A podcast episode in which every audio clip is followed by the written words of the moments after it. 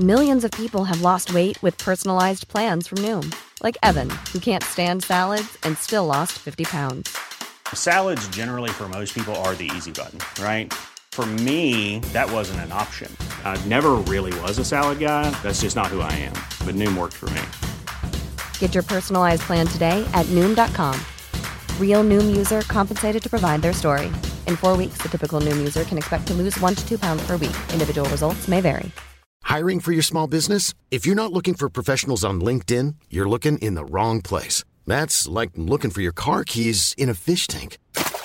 LinkedIn helps you hire professionals you can't find anywhere else, even those who aren't actively searching for a new job but might be open to the perfect role. In a given month, over 70% of LinkedIn users don't even visit other leading job sites. So start looking in the right place. With LinkedIn, you can hire professionals like a professional. Post your free job on linkedin.com slash people today. Hey, it's Ryan Reynolds, and I'm here with Keith, co-star of my upcoming film, If, only in theaters May 17th. Do you want to tell people the big news? All right, I'll do it. Sign up now and you'll get unlimited for $15 a month and six months of Paramount Plus Essential Plan on us. Mintmobile.com slash switch. Upfront payment of $45 equivalent to $15 per month. Unlimited over 40 gigabytes per month. Face lower speeds. Videos at 480p. Active Mint customers by 531.24 get six months of Paramount Plus Essential Plan. Auto renews after six months. Offer ends May 31st, 2024. Separate Paramount Plus registration required. Terms and conditions apply if rated PG. Hej! Dan här som kommer in innan avsnittet. Min podd Massmördarpodden har legat bakom en betalvägg sedan den startade 2017. Men nu gör den inte det längre. Från den 1 januari 2024 finns Massmördarpodden tillgänglig där du lyssnar på olösta mord. Det här är en exklusiv lyssning på ett avsnitt av Massmördarpodden eller på fyra avsnitt av Massmördarpodden som inte ligger ute offentligt än. Det är jag som talar i Massmördarpodden och de här avsnitten är skrivna av David Oskarsson så ni kommer att känna er som hemma. En stor skillnad är dock att Massmördarpodden har råd att hyra in en professionell ljudtekniker.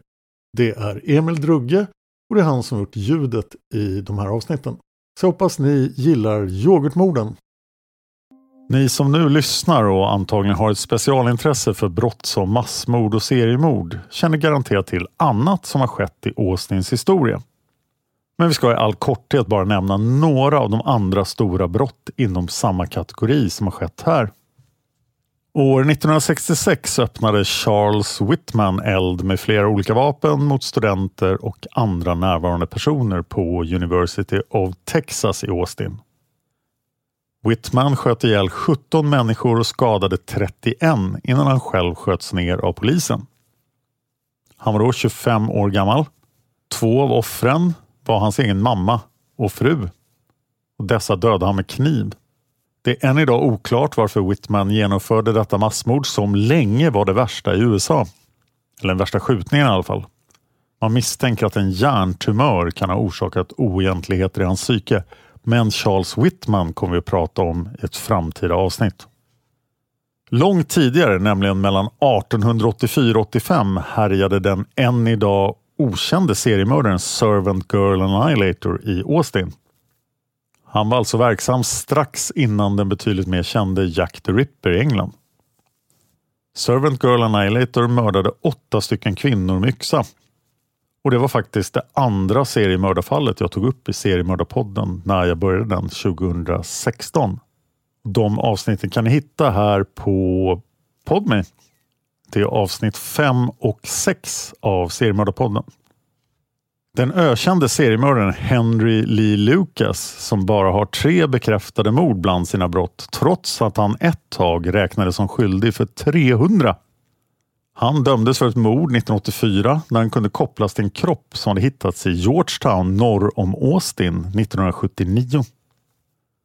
Offret var en oidentifierad kvinna som gick under namnet Orangea strumpor ända fram till 2019 då hon kunde identifieras med DNA-släktforskning som den 23 år gamla Deborah Jackson. Året innan Henry Lee Lucas dömdes för mordet på Orangea strumpor 1983 skedde ett annat massmord. Fyra medelålders latinamerikanska män mördades genom att brännas inne när hon låg och sov på ett vandrarhem på East Second Street i östra Austin. Någon eller några kastade in oidentifierade föremål dränkta i tändningsvätska i rummet där de här männen befann sig och tände på. Det är faktiskt också ett olöst massmord än idag.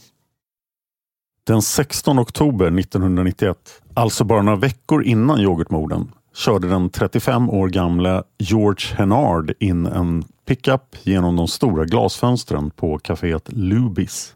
Det här hände i staden Killeen i Texas, cirka 120 kilometer norr om Austin. När bilen hade kraschat in i lokalen kastade han sig ut ur den med en pistol i varje hand och började godtyckligt öppna eld mot gäster och personal. George Hennard dödade 23 människor och skadade 27 innan han tog sitt eget liv.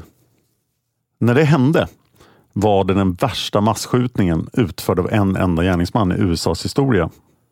Det tveksamma rekordet hölls ända fram till Virginia Tech-massakern 2007 när Chung Hoi Cho mördade 32 människor på universitetet i staden Blacksburg i delstaten Virginia.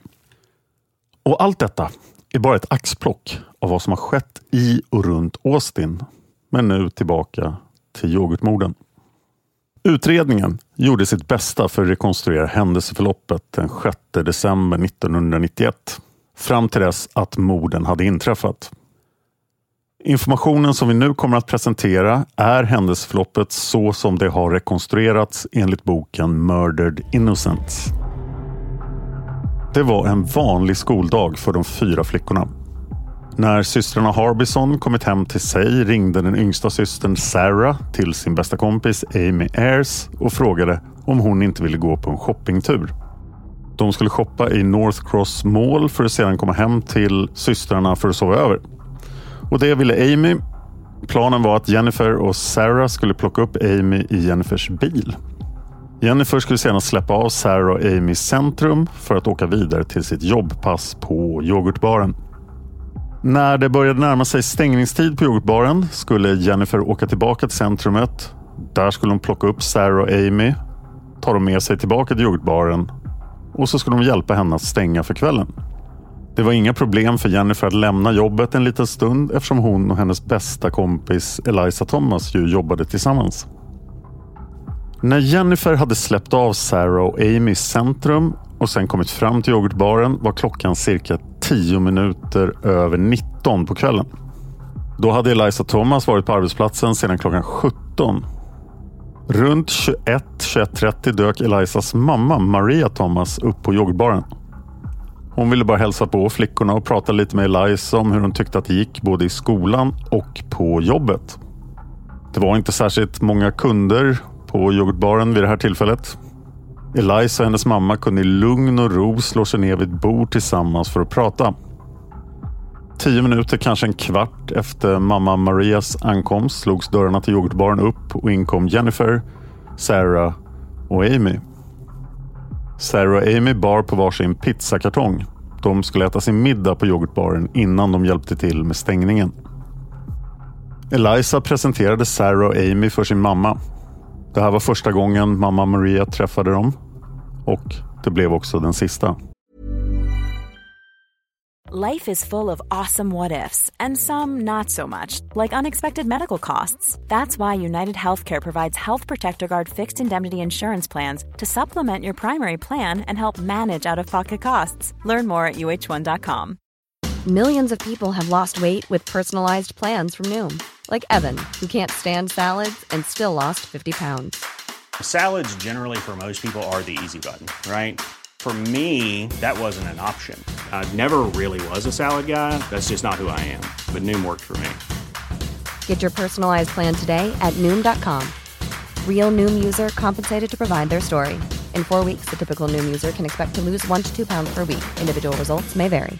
If you thought the only way to get a more defined jawline with natural looking results was through surgery, think again. Juvederm Volux XC is a non surgical injectable gel filler that improves moderate to severe loss of jawline definition and can help you achieve natural looking results with little downtime. Even better, this improved definition lasts up to one year with optimal treatment. No maintenance required. Improve jawline definition for a smooth, sculpted look with Juvederm Volux XC. For important safety information and to find a licensed specialist, visit juvederm.com. That's J U V E D E R M.com. Not for people with severe allergic reactions, allergies to lidocaine, or the proteins used in Juvederm. Common side effects include injection site redness, swelling, pain, tenderness, firmness, lumps, bumps, bruising, discoloration, or itching. There's a risk of unintentional injection into a blood vessel, which can cause vision abnormalities, blindness, stroke, temporary scabs, or scarring. Talk to a licensed specialist to find out if it's right for you.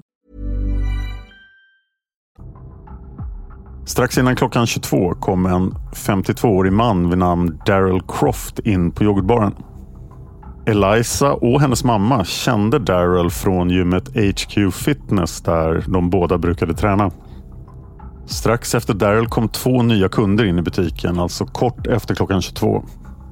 Eliza gick till kassan för att expediera dem. Daryl Croft gick också fram till kassan och ställde sig bakom en av kunderna medan han synade menyn. Kunden som Daryl stod bakom var en ung man i grön arméjacka. Han var smal och cirka 180 centimeter lång. Den unge mannen vände sig plötsligt om mot Daryl Croft och frågade Är det du som kör bilen utanför? Den med lampor på taket? Daryl Croft hade ett eget företag, Longhorn Security, som var ett bevakningsföretag.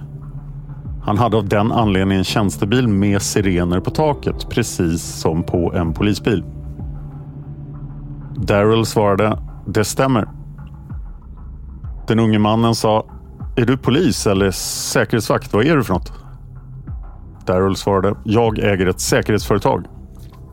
Samtidigt hade Jennifer gjort klart två yoghurtbägare i köket som hon tog ut i kassan och ställde vid Eliza.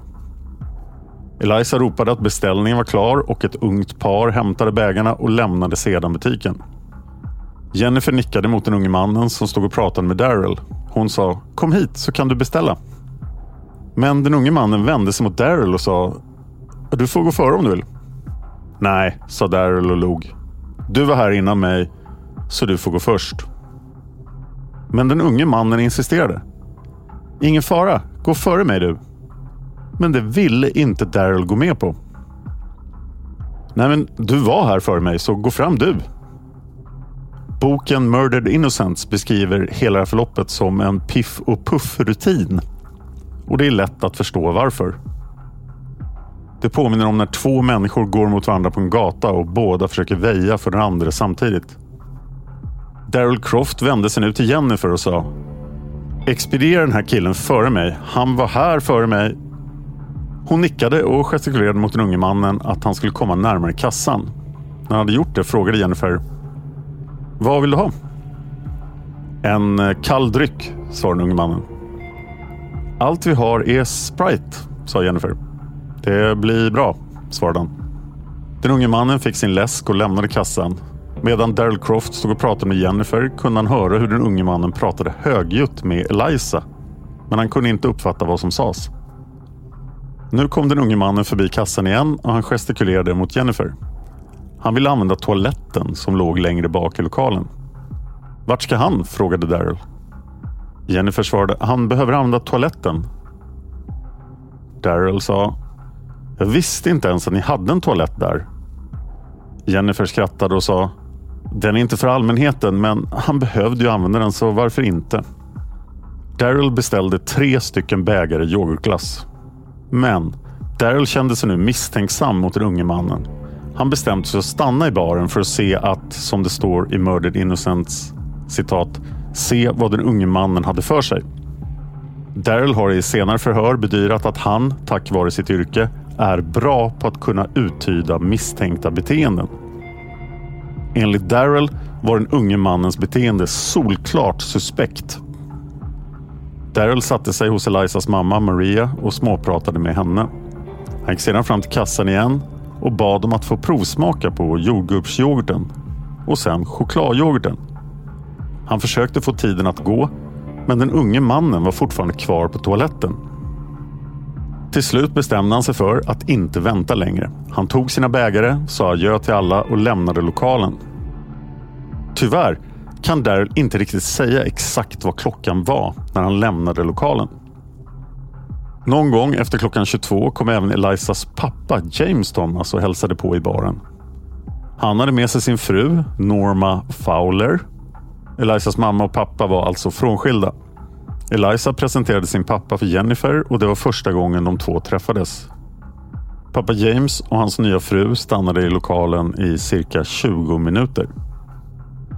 När klockan var 22.30 hade pappa James med fru lämnat lokalen och det var nu som Eliza och Jennifer började kvällens städ och stängningsrutiner. Brickor rengjordes, sopor tömdes, strössel och dylikt slängdes. Den sista kunden expedierades klockan 22.45. När klockan hade slagit 23.00 låste flickorna entrédörrarna. De lämnade nyckeln i låset på lokalens insida för att de inte skulle tappa bort den medan de städade klart.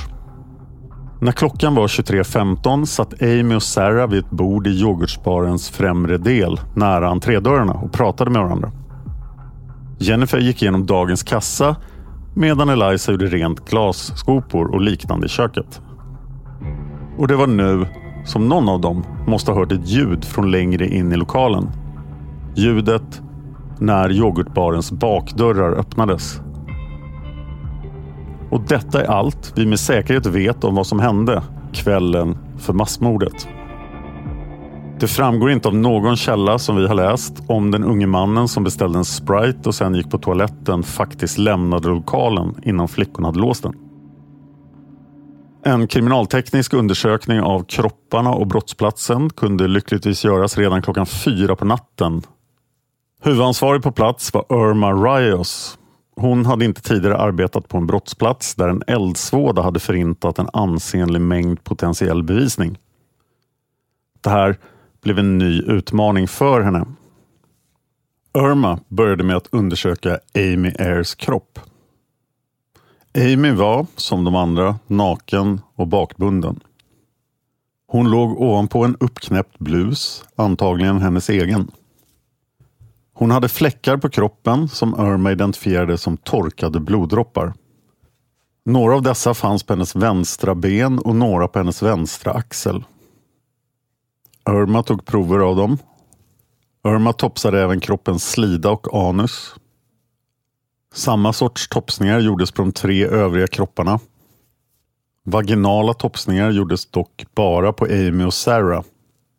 Förhoppningen var att hitta DNA efter förövaren eller förövarna. Det låg en konstig klump av slem under Sarahs skrev som Irma inte kunde identifiera. Hon tog prover även av denna klump. När kropparna var undersökta fick ambulansen grönt ljus för att köra dem till bårhuset för obduktion. Flickornas kläder samlades ihop. Det fanns fler blodfläckar på väggar och golv som också topsades.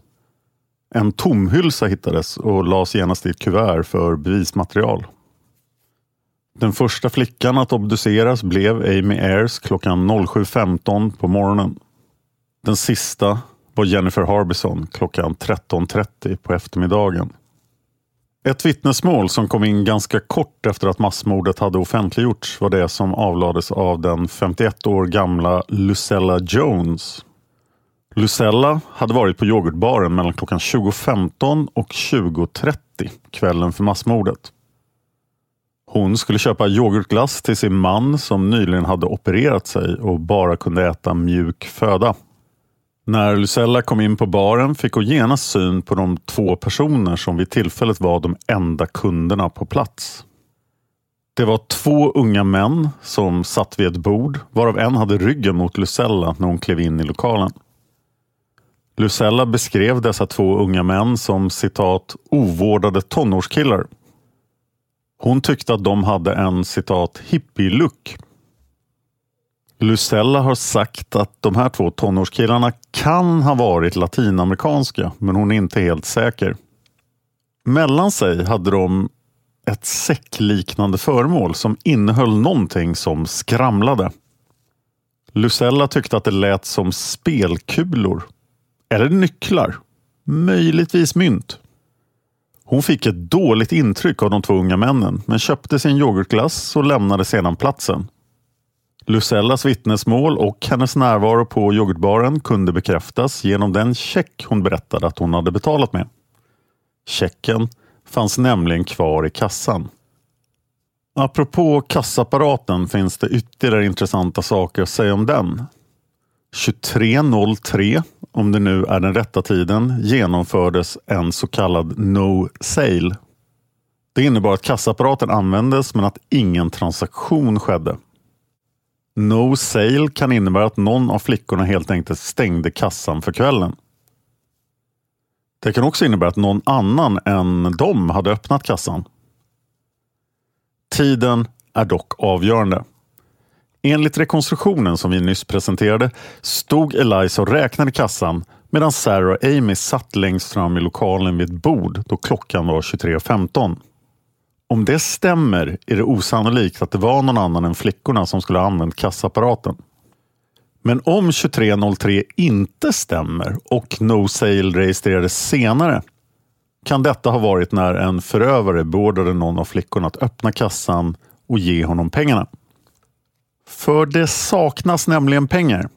Att pengar stals från yoghurtbaren är ett faktum. Men det är ofta oklart exakt hur stor summan var. Möjligtvis är detta fortfarande inte officiellt från polisens sida. Mer om detta snart. Men i Beverly Lowrys bok Who Killed These Girls kan man läsa att det var ungefär 5 000 dollar som stals. 5 000 dollar 1991 motsvarar 88 000 kronor idag. Det rör sig alltså om ett ganska hyfsat stort rånbyte. Flera vittnen skulle senare lämna uppgifter om att de hade iakttagit en mystisk man i en vit skåpbil utanför yoghurtbaren. Detta vid 22.30 tiden på kvällen. Mannen uppges vara vit eller latinamerikansk. Ingen har kunnat säga säkert. Med tanke på hur den ödesdigra kvällen den 6 december 1991 slutade är det anmärkningsvärt att det ändå fanns så många vittnen som kunde berätta om intressanta iakttagelser. Men det är även värt att ifrågasätta hur mycket som människor omedvetet konstruerar i sina huvuden när de hör talas om en sån här fruktansvärd händelse som yoghurtmorden. Inför de kommande dagarna gjorde inspektör John Jones och hans kollegor en lista över de bevisrelaterade detaljer som inte fick läcka ut till allmänheten. För det skulle kunna äventyra utredningen. Så alltså saker som allmänheten inte skulle få veta. Listan såg ut på följande sätt. 1. Hur och när branden hade startat. 2. Att huvudnyckeln till yoghurtbarens entrédörrar satt kvar i låset. 3. Summan som hade stulits från baren. 4. Sättet som mordoffrens kroppar låg på. 5. Vad som hade använts för att bakbinda offren. 6. Att ingen hade brutit sig in i yoghurtbarens kontor. 7. Att kontorsnyckeln fortfarande låg under kassaapparaten. 8. Att två vapen med olika kaliber hade använts vid morden. En 22-kalibrig pistol och en 380-kalibrig. 9. Att två av offrens trosor inte kunde hittas på brottsplatsen. 10. Att den bomberjacka som Amy hade haft på sig saknades. 11. Att Amy hade ett blåmärke på hakan förmodligen från ett slag med en pistolkolv. 12. Att Amy hade strypts samt det som hon hade strypts med. 13. Att Amy hade skjutits två gånger med två olika handeldvapen med olika kaliber. Om polisen under framtida förhör skulle tala med någon som kände till någon av de här 13 punkterna.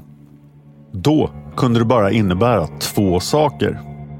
Antingen arbetade personen inom polisväsendet eller så var personen gärningsmannen eller en av gärningsmännen. Eller hade kontakt med gärningsmannen. Polisen kände ändå att det här borde kunna lösas men det skulle dröja väldigt länge innan de hade några bra misstänkta. Jag finns på X, på Instagram och på Youtube. Följ mig gärna där. Jag heter Dan Hörning. Så lätt att hitta. Tack till Trippnaha för låten Immune. Och tack till dig för att du lyssnar på Olösta mord.